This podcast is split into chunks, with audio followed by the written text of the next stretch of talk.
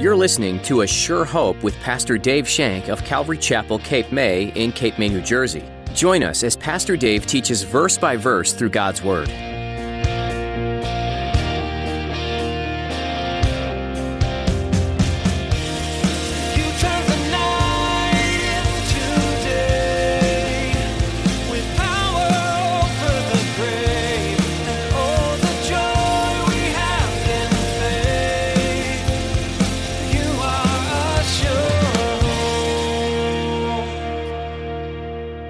Live a real life, it can only be found when abiding in Jesus Christ, when walking as he walked and following his commands. We studied that. John now wants to take you to a higher level. He's going to say that it is not enough to walk in the light, although it's good to be in the light and not darkness. It's not enough to walk in love, although it's good to be in love and not hatred. John says that to live the life that is real now, you must also walk in the truth. There was a soft drink that advertised many years ago that it was the real thing. Among all the other beverages, this was the real, true, satisfying drink. While Pastor Dave shares that in the world there is only one real truth, a truth that can only be found in your belief in Jesus Christ. Now, here's Pastor Dave in the book of 1 John chapter 2 as he begins his message, The Last Hour.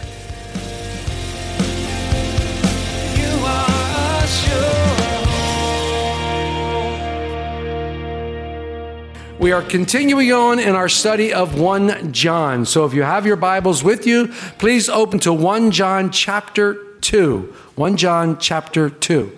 I was going to do two verses today, but the Lord had other ideas, I guess. So we're doing one verse, and it's a powerful verse. And it is coupled with verse 19. However, we'll get to verse 19 next week. So 1 John 2, verse 18 18, if you have your places there, let me read aloud as you read along silently. The Apostle John writes these words, verse 18, chapter 2. Little children, it is the last hour, and as you have heard, the Antichrist is coming. Even now, many Antichrists have come, by which we know that it is the last hour. Shall we pray again? Father, as we now come to your word, Lord, we ask, Father God, that you would settle our hearts. Lord, that you would take away distractions, you would take away the things that we're doing this afternoon, even the baptisms, Lord, that you would remove those from our mind, that we might focus now on your word and what you are trying to tell us through your Holy Spirit today. Open up our hearts to anything that you might want to speak to us about, Father God. Clear our minds so that you can fill them with your love Clear our hearts that you might fill them with your grace and your mercy, that we might become more like you, that we might see you in every avenue, and we might know what is being said to us individually and collectively as a church, Lord. Help us, Lord, to glean from these scriptures, Lord, those things which are important to you. Give us clear minds that we might think. Keep us awake, keep us focused on you, and allow you to work mightily in our lives. We thank you, Lord. We pray this in Jesus' name. Amen. So, react to this statement. It makes no difference what you believe as long as you are sincere. I heard a false, and I see some heads going, blah, blah, blah, no way. But sadly, this statement expresses the personal philosophy of many people today. It seems as though sincerity is now the magical ingredient that makes something true. Not only in everyday life, but unfortunately in religious practices as well. I remember as a young boy in a galaxy far, far away, listening to the soundtrack from a Broadway musical called Bye Bye Birdie.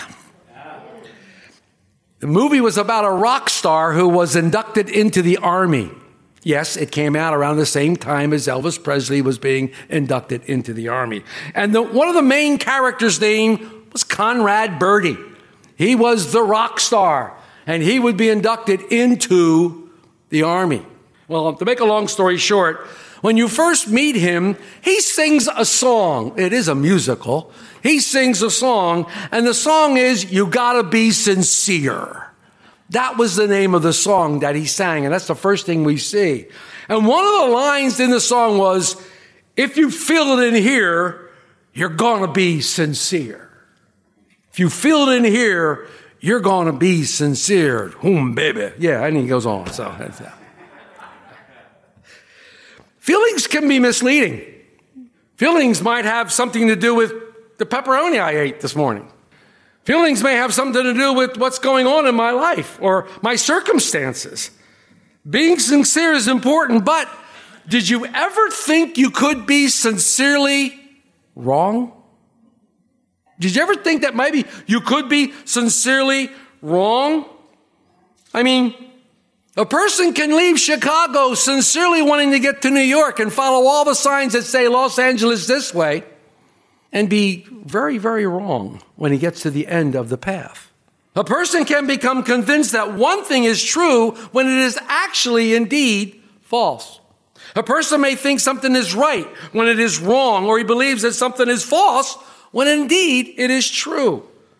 What does scripture say about that? Well, Proverbs 14, 16 and 16, 25 say the same thing. There's a way that seems right to a man, but the end is the way of death.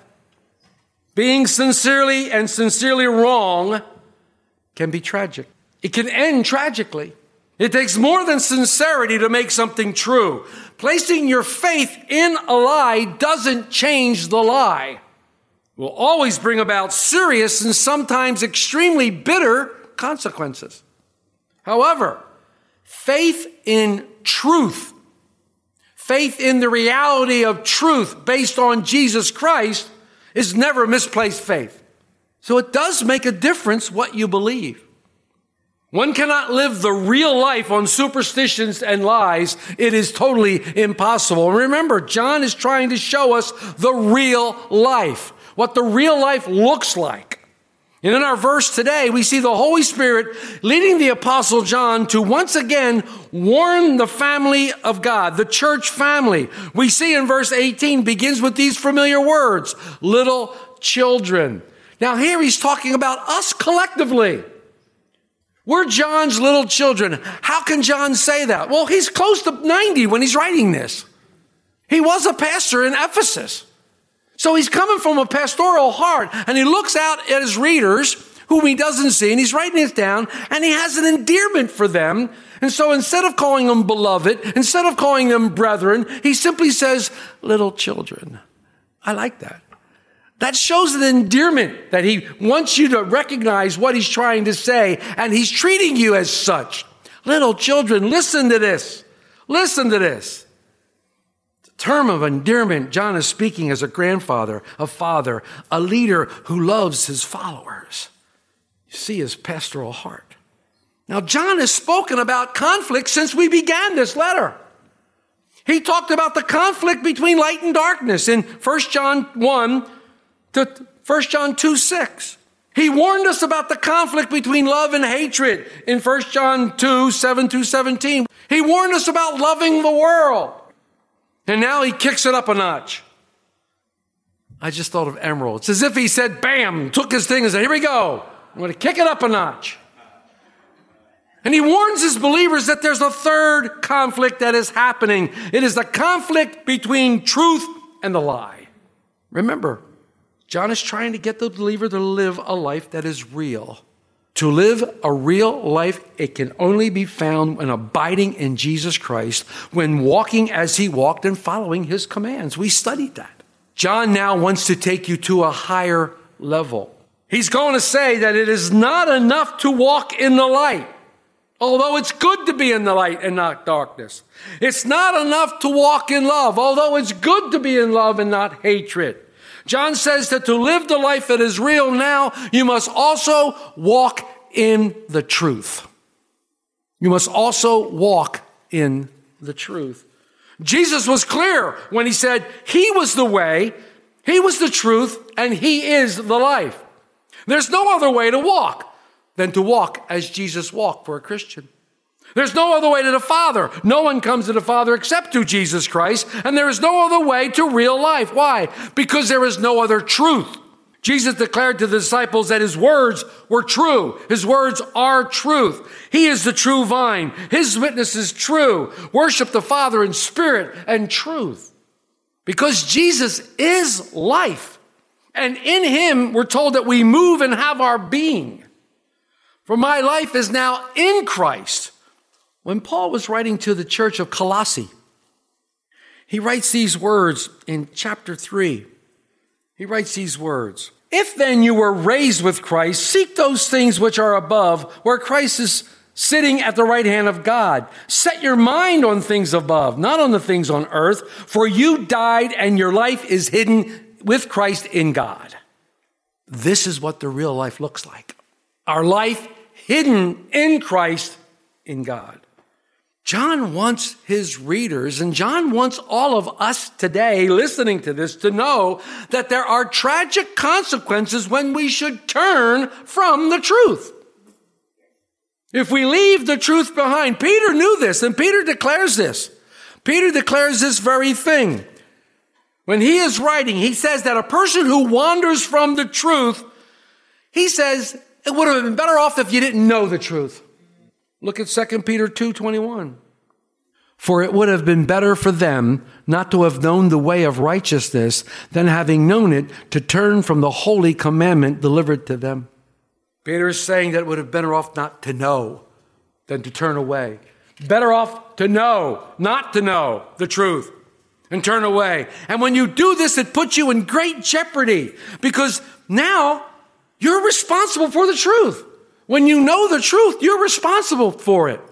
You're responsible to do something with it when you know the truth. It's been given to you and you've received it and you're responsible for it. It's not sinning ignorantly. It's sinning knowingly because you've left the truth. So in this section that we start today, John's saying, take your walk with the Lord seriously.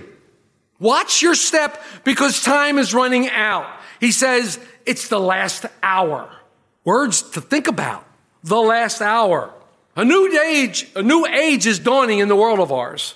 You can see it happening all over the globe. You look at it everywhere. John said in 2 verse 8, he said, darkness is now past and the true light now shines. And when you look back through the Old Testament, we see the history of the nation Israel as they were being prepared for the Messiah, Jesus Christ. The entire Old Testament was preparing Israel for the coming of this person, Jesus Christ, the coming of their Messiah. And since Jesus came, since Jesus' death and resurrection, the clock has been ticking. There is a time clock that seems to be ticking. And ever since Jesus returned to the Father, all history now is doing nothing but marking time. We are simply marking time until the return of Jesus Christ. Why? Because, quite frankly, everything that God could do to save sinners was completed by Jesus Christ on a cross.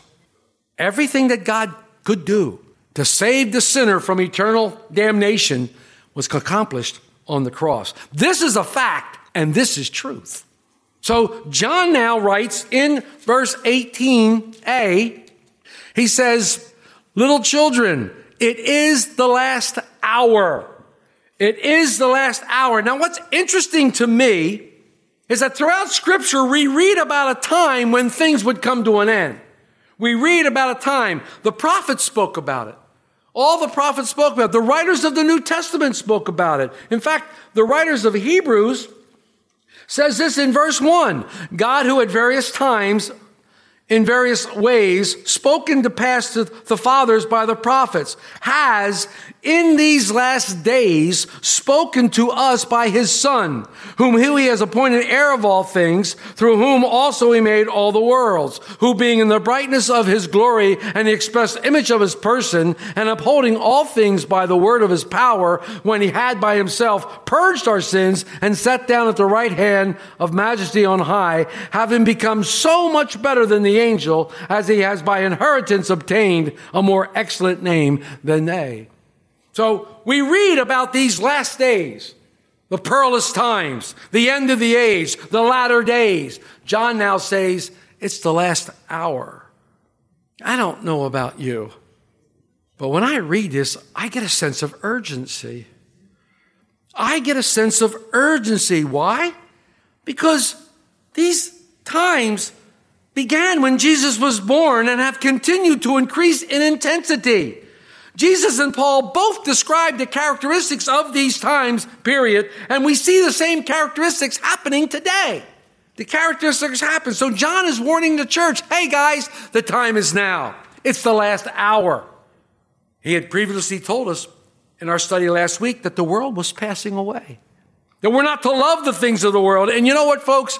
It doesn't take a rocket scientist to look at things happening around the nail to know that the world is certainly passing away. The world is getting worse and worse and worse. Earthquakes are more powerful than ever been. Storms and hurricanes are more frequent. Tornadoes are even much stronger. Even thunderstorms seem to be more intense lately. There's certainly more pestilence available circulating the globe more than ever before, including COVID 19. Man is turning against each other in racial hatred. Families are destroying each other through political issues. Abortion rates are soaring. Cities are being burned while looting is rampant, all in the name of justice. You can see with your own eyes we are indeed in perilous times, unprecedented times. And John knows as well as you should know too. And John's trying to tell us, hey guys, the clock is ticking. The clock is ticking. And he wants his readers to be able to distinguish between truth and the lie. We need to be able to distinguish between the truth and the lie. It's extremely important. So as we read verse 18, Little children is the last hour, and as you have heard that the Antichrist is coming, even now many Antichrists have come, by which you know that it is the last hour. It is the last hour. Notice a few things here. Notice the capital A in one Antichrist and a small a in the other Antichrist. It's interesting. Now, you need to know that the Apostle John is the only person in the entire Bible to use the word Antichrist. Nobody else uses it. He's the only one. And it can have three different meanings. The word Antichrist can have three different meanings. First of all, it describes a spirit in the world that opposes or denies Christ. Secondly, it can describe false teachers who embody that spirit. Those are small a, Antichrist.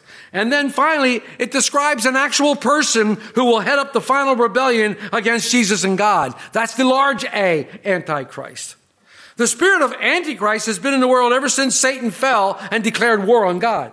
The spirit of the Antichrist is behind every false doctrine and every false religious substitute. It's interesting that the word anti in the Greek has a dual meaning. It can mean against Christ and it can mean instead of Christ.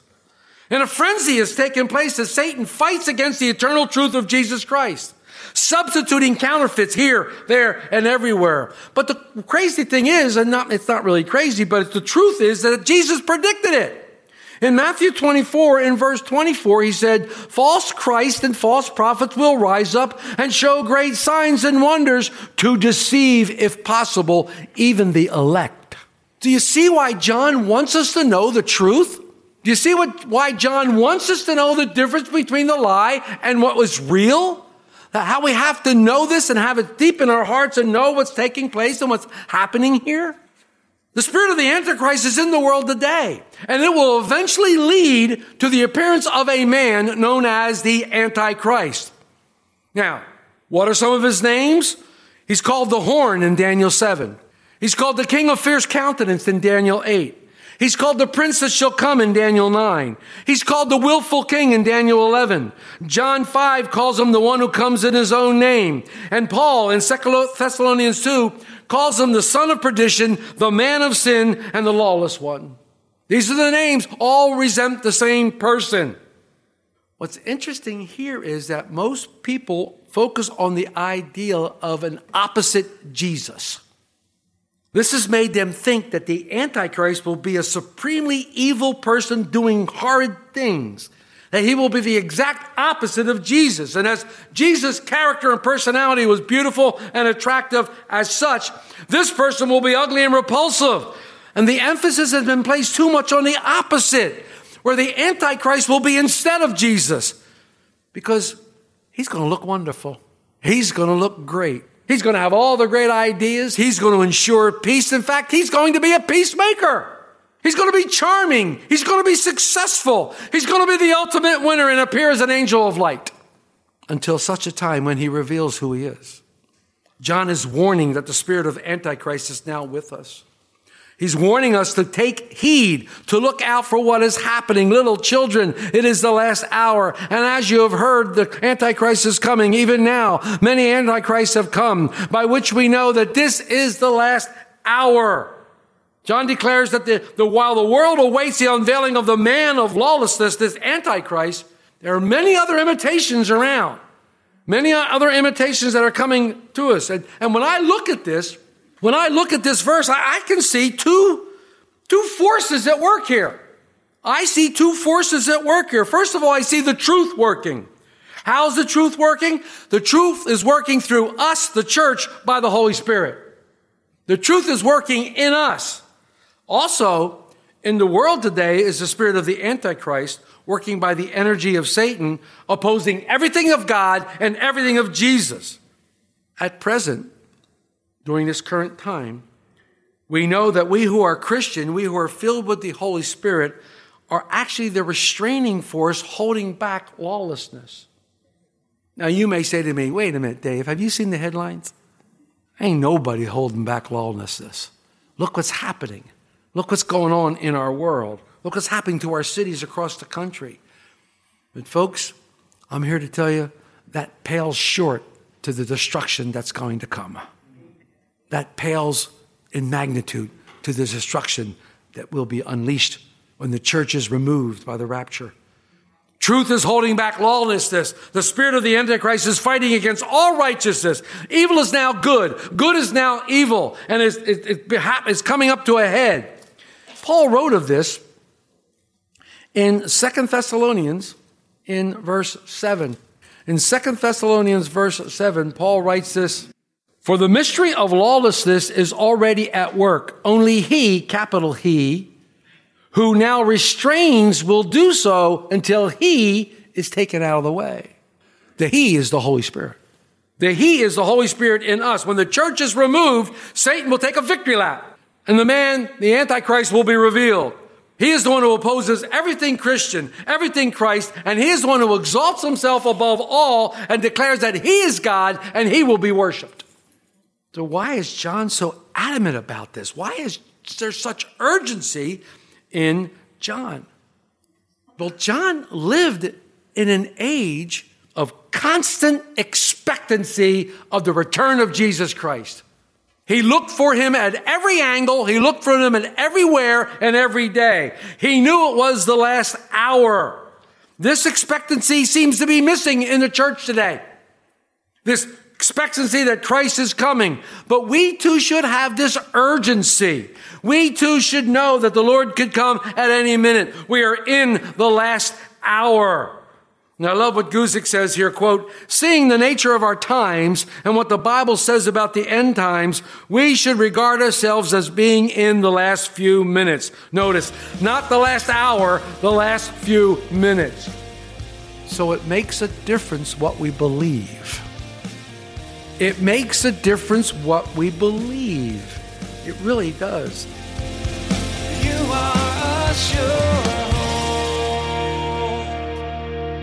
have been listening to a teaching from the book of 1 John with Pastor Dave Shank on A Sure Hope. Does your heart tend to ride the turbulent waves of the circumstances you find yourself in? Or are you more of that calm, steady sea that's fairly even and consistent? Well, in this book, John wrote to his readers to grow in their zeal and love for God while refuting those who were teaching false things. There is a steadiness that's encouraged, despite the waves of emotion and turmoil that you may face. Having that steadfast focus on God and His promise of eternal life is what can help your heart be at peace and be calm. If you missed any part of today's teaching, or you'd like to listen to additional messages from Pastor Dave, visit ASureHopeRadio.com. Perhaps as you were listening, you realized that you have some questions about what you heard. We'd be happy to talk with you and provide some resources to answer your questions. Give us a call at 609 884 5821. Again, that's 609 884 5821. In addition to that, you're welcome to email us at info at capewatchradio.com with any questions, concerns, or prayer requests. Would you rather talk to us in person? Then think about joining us this Sunday for a time of God's Word at Calvary Chapel, Cape May. All you need to know is our website, ASureHopeRadio.com. Thank you again for taking time to learn from the book of 1 John today. We hope you'll join us again next time on A Sure Hope.